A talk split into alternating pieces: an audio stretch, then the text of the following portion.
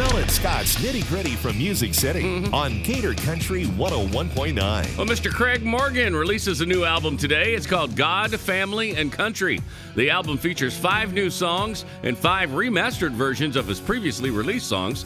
He hopes the album will be inspiring during this time. Uh, here, Craig Morgan talks about his new album titled God, Family, and Country.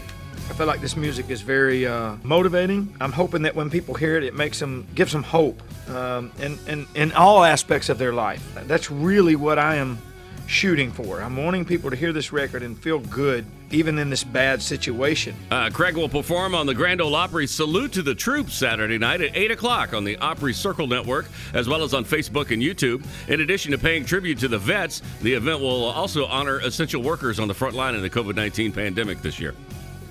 Oh, wonderful. Mm-hmm. I'll have to make sure I check that out.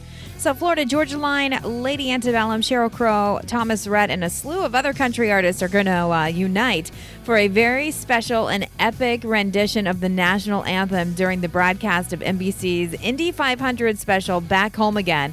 Uh, Brantley Gilbert, Justin Moore, Brett Young, Carly Pearce are also among the uh, list of artists who are going to participate in, per- in the performance. Each of them has recorded their part from home, you know, to adhere to the social distancing guidelines. So uh, we'll be able to uh, see see that. The Memorial Day broadcast will feature a re-airing of the Indy 500's uh, 2019 race, and uh, the special coverage will happen on Sunday, which uh, would have been the day that the 2020 Indy 500 was originally scheduled to take place. But of course, due to uh, COVID 19, they had to postpone the event until August 23rd. It's so weird watching old events. Well, you, It is. You It's- already know what's going to happen.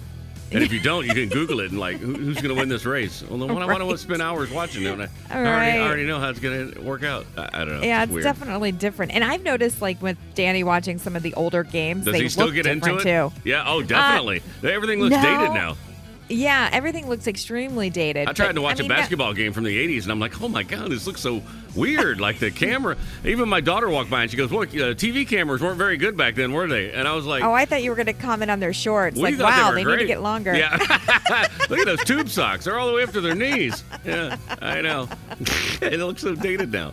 Oh, It boy. does. That's the nitty gritty from Music City. You can find those stories and much more at Mel and Scott in the Morning on Facebook, as well as Gator Country 101.9.